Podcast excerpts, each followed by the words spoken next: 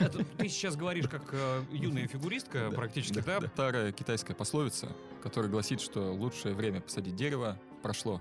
Но это, к сожалению, невозможно. Если бы вы в 2002-2003 году купили вот такое количество акций... Добавлял в портфель акции Тесла, да, я был одним из тех везунчиков, который взял там их по 20 долларов. А, и становится, естественно, об, от этого грустно. Остров Кредитаун, да, и остров Инвестленд. А между ними было море. И это море называлось морем терпения. Гениально.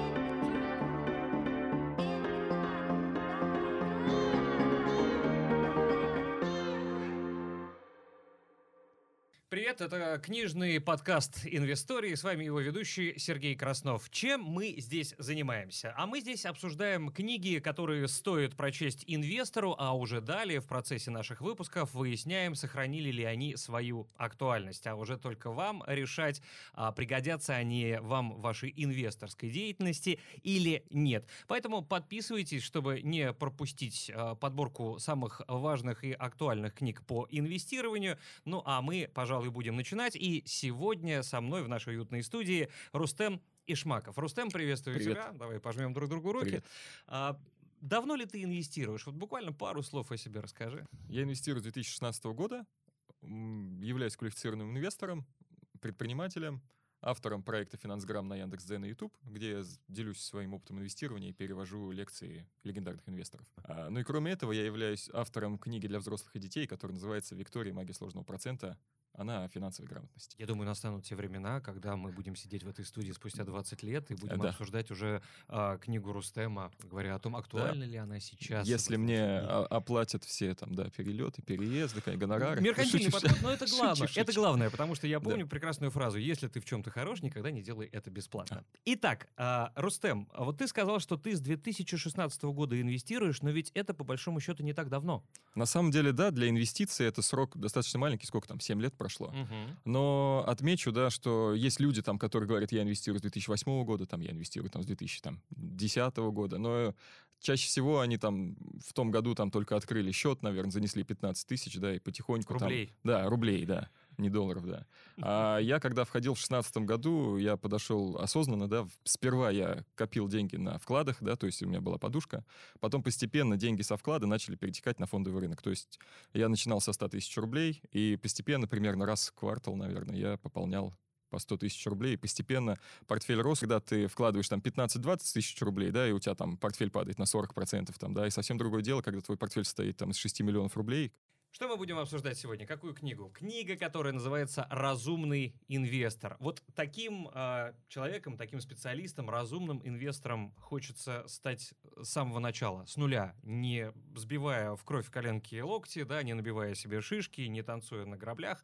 А, но это, к сожалению, невозможно. По одной простой причине, потому что жизнь — это не компьютерная игра, нужно идти, нет возможности совершать ошибок.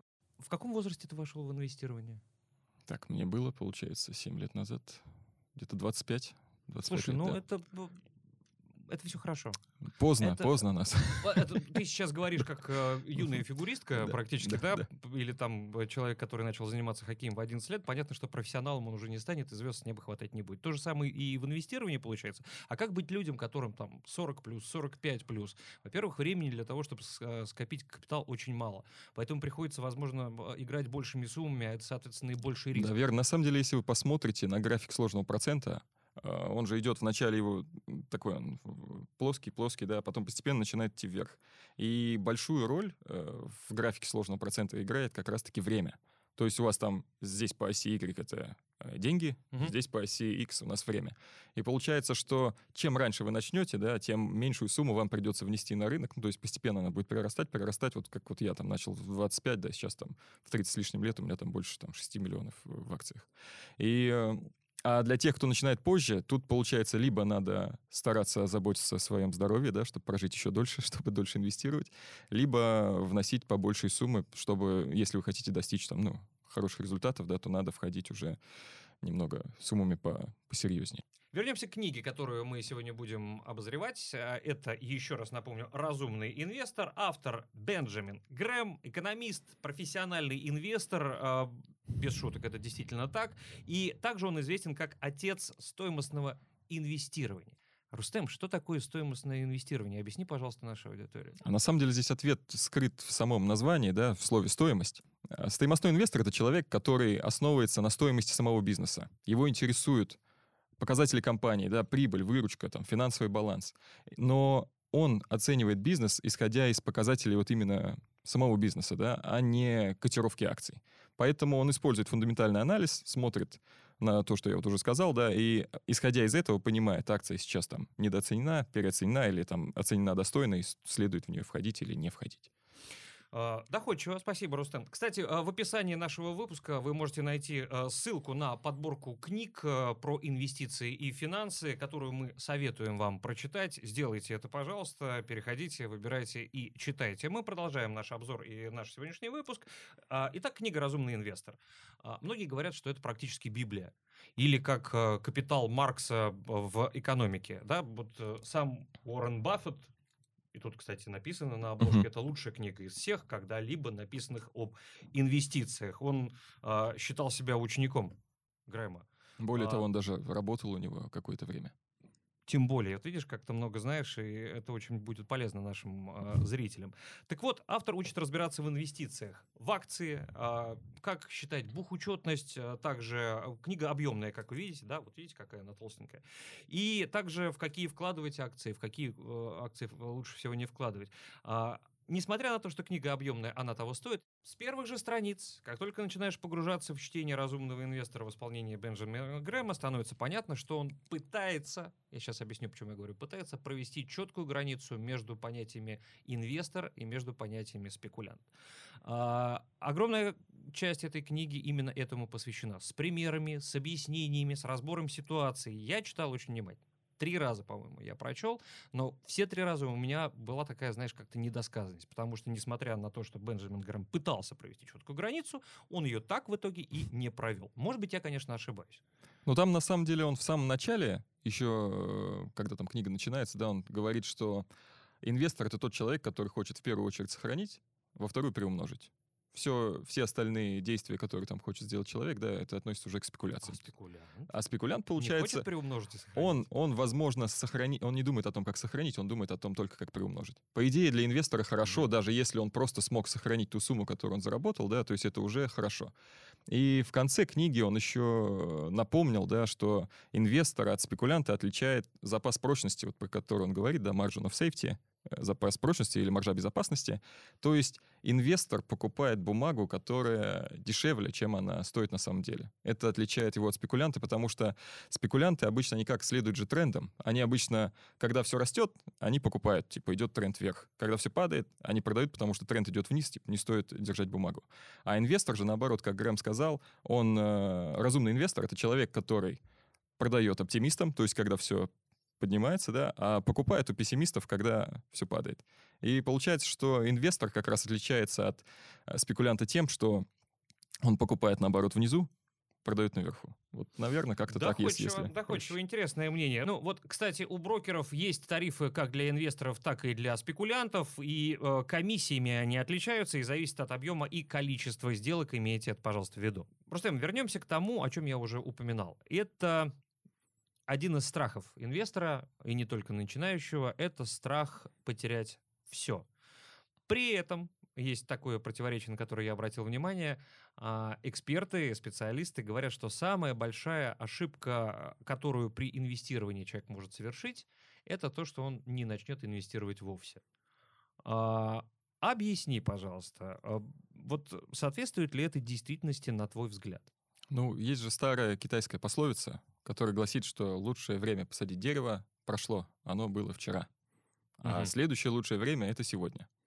Поэтому, если по-честному, да, то инфляция же есть у нас, да, которую многие забывают. И инфляция — это, так скажем, невидимый убийца наших денег. Потому что если вы смогли там, э, если ваши доходы превышают расходы, да, вы смогли что-то накопить и просто там держите это под матрасом, под подушкой, э, из года в год э, инфляция отнимает оттуда там по 5, по 7, там, по 10 процентов. Инфляцию надо кормить. Да, да. Получается, что даже в долларе сейчас инфляция 7 процентов годовых на момент там, записи нашего подкаста. Вот. И в то же время, если вы отнесете деньги на вклад, то это тоже игра с отрицательной доходностью, потому что вы вносите деньги на вклад, а банки обычно не дают э, процент по вкладу выше, чем нынешняя инфляция. Да? Обычно он встает там на 1% там, или на полтора. И получается, что единственный э, разумный да, выход — это идти на фондовый рынок, где можно, а, сохранить, б, приумножить, как сказал Грэм, да. Единственное, я бы сказал, что Э, прежде чем идти там на фондовый рынок, да, нужно, естественно, набраться знаний, и подход должен быть разумным. Поэтому я тут с экспертами соглашусь, не инвестировать э, в любое время это плохо, да, но главное, чтобы подход был правильным. Логично. А, смотри, на, на, на что еще я обратил внимание. Сейчас в социальных сетях, в различных мессенджерах а, огромное количество, ну, это, конечно, рекламные интеграции, возможно, да, но, тем не менее, это такая замануха, по-русски говоря, как говорят, вот если бы вы в 2002-2003 году купили вот такое количество акций Сбера там, или Газпрома, то в 2022 году вы заработали и показана какая сумма.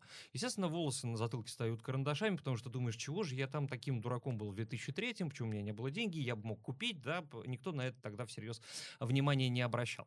А, и становится, естественно, об, от этого грустно. Но, с другой стороны, ты правильно сказал про китайскую поговорку, угу. да, потому что можно дерево посадить сейчас. Вот на твой взгляд, стоит сейчас покупать вот какие-то такие акции, которые там в 2042 году принесут огромные барыши? Ну, стоит вообще отметить, что угадать, да, какая компания действительно выиграть там в 20-летнем промежутке, это нереально. Это как искать иголку в стоге сена. Или единорога. Да, потому что даже в последнем собрании акционеров э, Berkshire Hathaway, который проводит Уоррен Баффет как раз-таки, угу. он э, показывал, э, во-первых, он показывал 30 компаний 1980 года, по-моему, и 30 компаний 2022 года. Прошло там 40 лет, и там за 40 лет просто все лидеры того, тех годов они ушли, появились новые лидеры. Получается... Ну, потому что сменились технологии да, в том числе. Технологии да? сменились, да, и получается, может быть, сейчас мы думаем, что там будущее там за электрокарами, там, э, e-commerce там и прочим, да, и там стриминговыми сервисами. На самом деле это еще может но быть может не изобрели. Быть, да, но может быть что-то произойдет, какая-то технология, да, которую мы еще не знаем, да, и в будущем она выстрелит. Слушай, Поэтому... 25 лет назад не было социальных сетей, да, да и не да. было такого доступного интернета, никому в голову не могло прийти, да. что в эти э, компании можно вложиться, да, там в тот же самый Google.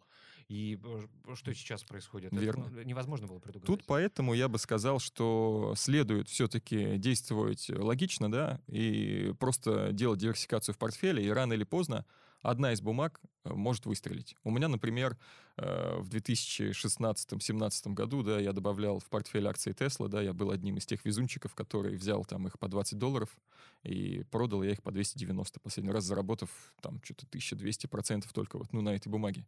Но, опять-таки, подход был разумный, потому что э, доля в портфеле на эти акции, да, я понимал, что это спекулятивная часть, и я всего вкладывал 5% от портфеля. И получается, я вижу, что эта доля вырастает.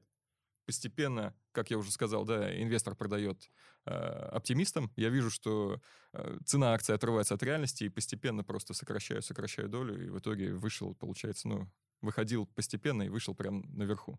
Но, как и сказал Грэм, да, в конце книжки, э, он инвестировал там 30 или 35 лет вот по своим методам, которые он рассказывает.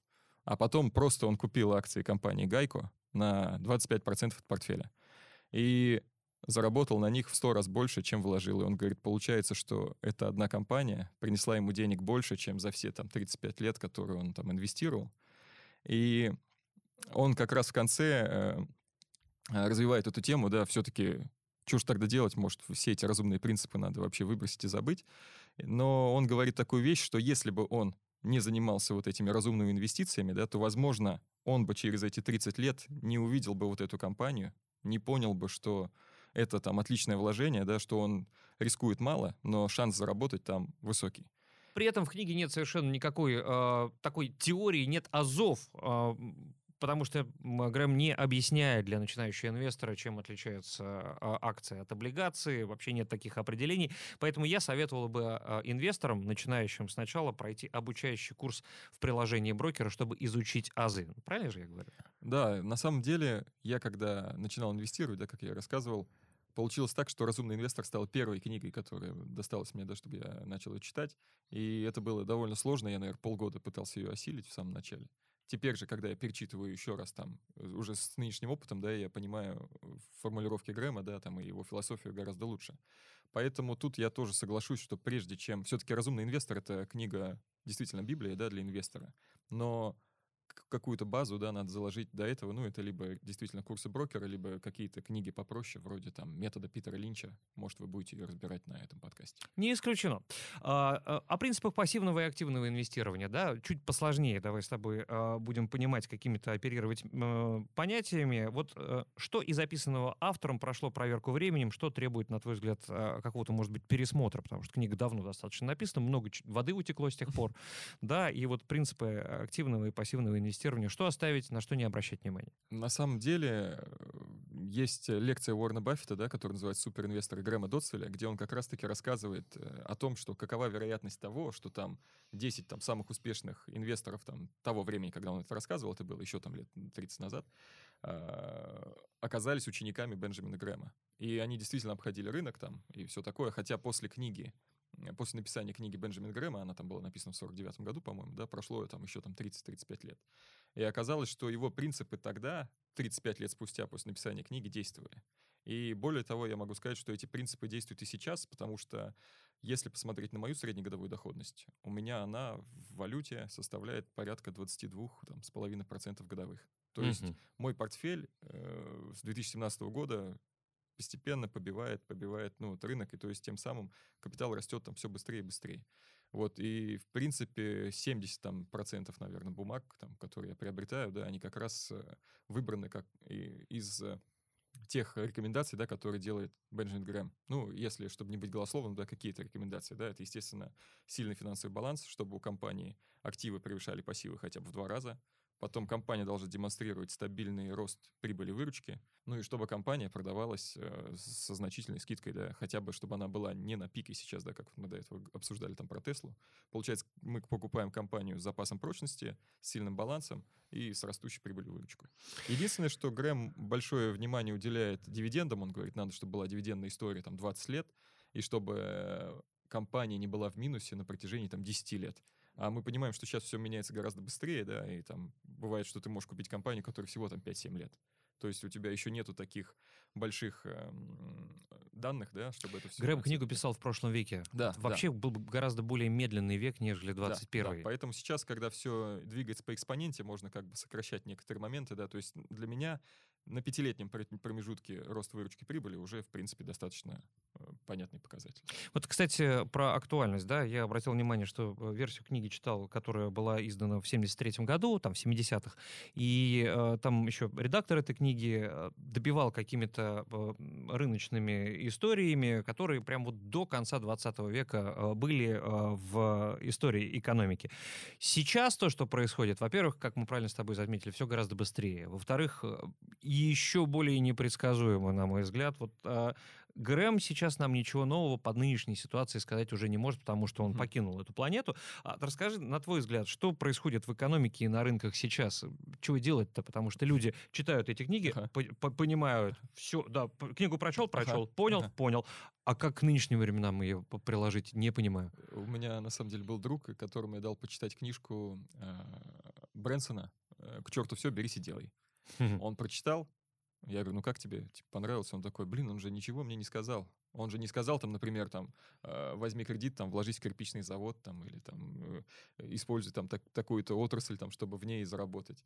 Я говорю, ну там же, говорю, суть же была не в... Суть книжки, на самом деле, любой книги, да, не в том, чтобы э, тебе дали четкий прям рецепт, там, типа, иди там на 20%, там, купи Сбербанк, там, на 15%, там, Газпром, на 10% оставь там подушку безопасности, а в том, чтобы ты понял э, те принципы, которые пытался донести автор. Если ты понимаешь суть разумного инвестирования, да, что э, покупать там перекупленную акцию не стоит, да, что показатель э, прибыли все-таки, он говорит, показатели бизнеса говорят больше о бизнесе, чем просто там взлет котировок, да, и тогда ты в любое время можешь найти достойный выбор, скажем так. Угу. Вот. Поэтому а касательно пассивных и активных инвестиций и Джейсон Цвейга, который редактор этой книги.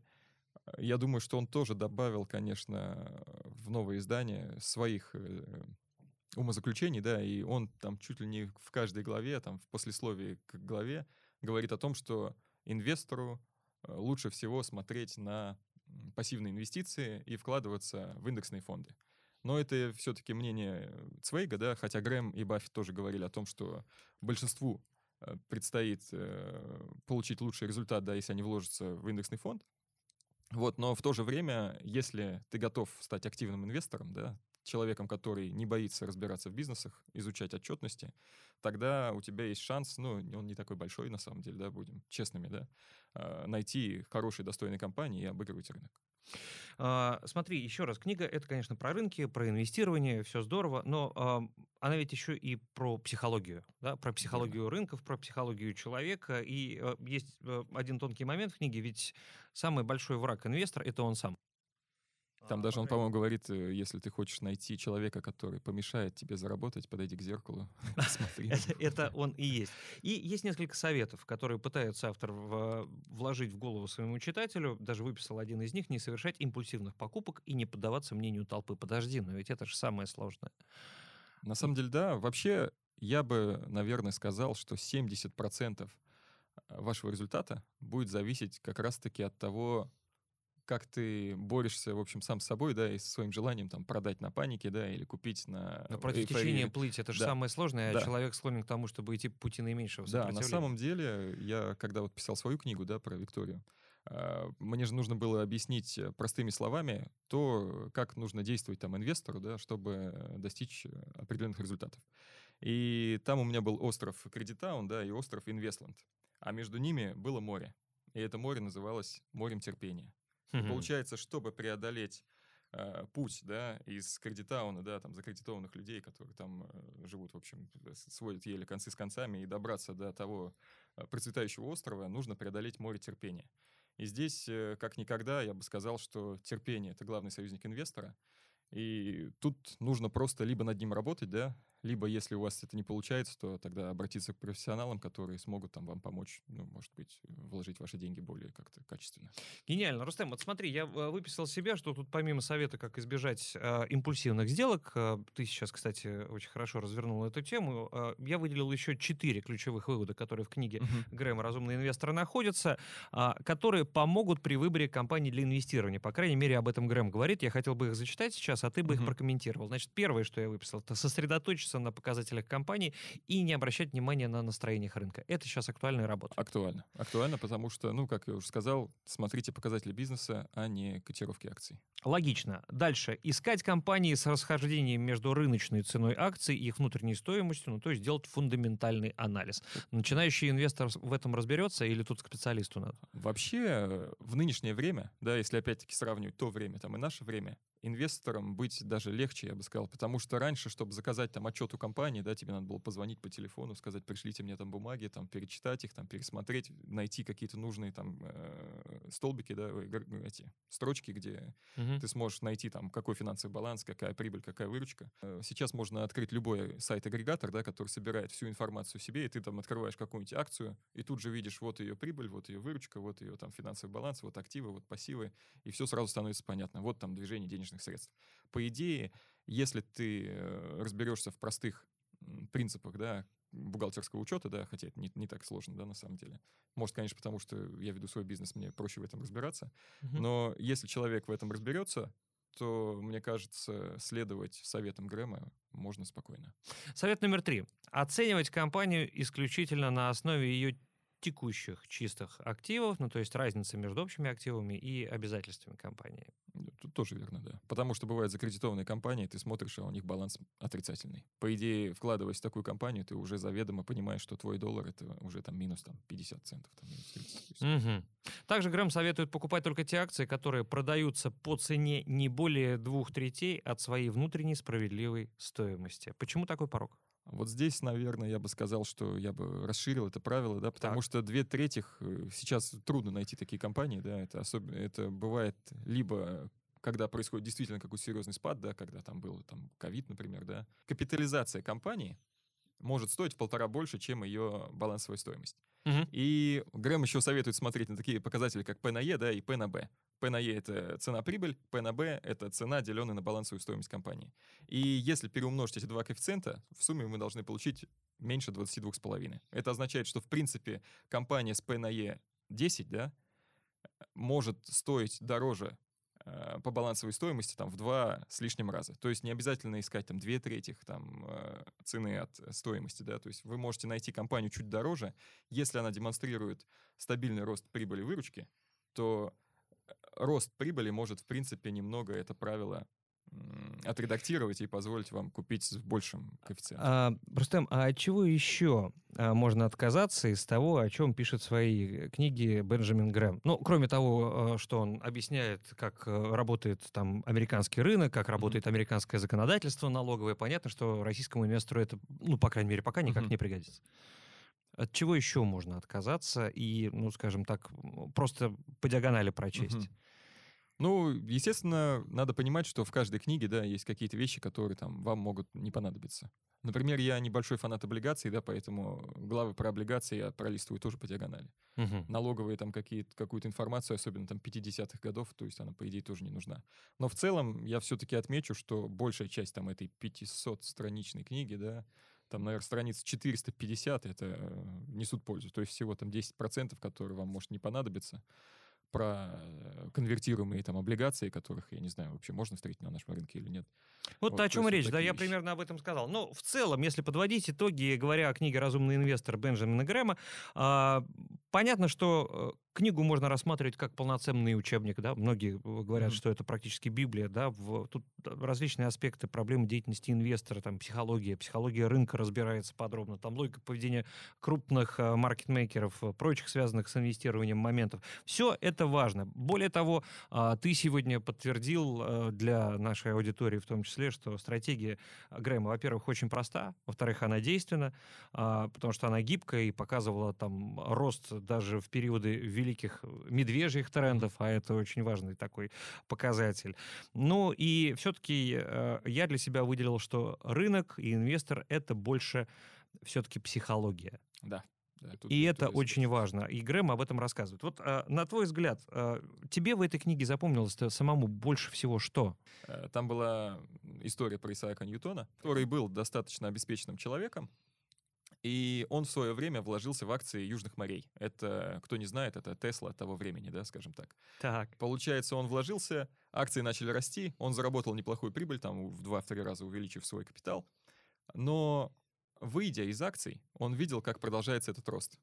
То есть ты ушел э, из компании, которая там и дальше растет, и он видел, как все его друзья и знакомые продолжают зарабатывать на этих бумагах. И, естественно, он кусал себе локти, не выдержал и вошел в бумагу еще дороже, чем он продал. После акции, естественно, начали падать вниз, ведь, как сказал Грэм, рынок в долгосрочной перспективе — это машина для взвешивания, а в краткосрочной — это машина для голосования. В любом случае, а, в описаниях а, к нашему выпуску вы найдете список э, книг, которые мы собрали специально для вас, для вашего ознакомления, так что заходите, читайте, выбирайте. Ну и книга Бенджамина Грэма, естественно, обязательно к прочтению. Впрочем, решать только вам, да, потому что в книге более 500 страниц, но это, на мой взгляд, очень и очень важная вещь, тем более, что многие э, считают, что это Библия для инвестора. И, между прочим, Уоррен Баффет тоже считает, что эта книга должна быть прочитана одной из самых-самых первых. И даже не один раз. Ты говорил, да. что три раза ее прочитал. Да, тоже да? три. Ну, вообще, на читать будешь? Это книга, которая должна лежать на столе у каждого инвестора, да, и время от времени, когда у вас возникает, не знаю, там, панические настроения, что кажется, пора все продавать, да, или наоборот, э, жгучее желание что-то купить, потому что все растет, перечитать несколько глав, э, понять, э, сбиваешься ты с пути или нет, да, и уже делать правильные выводы.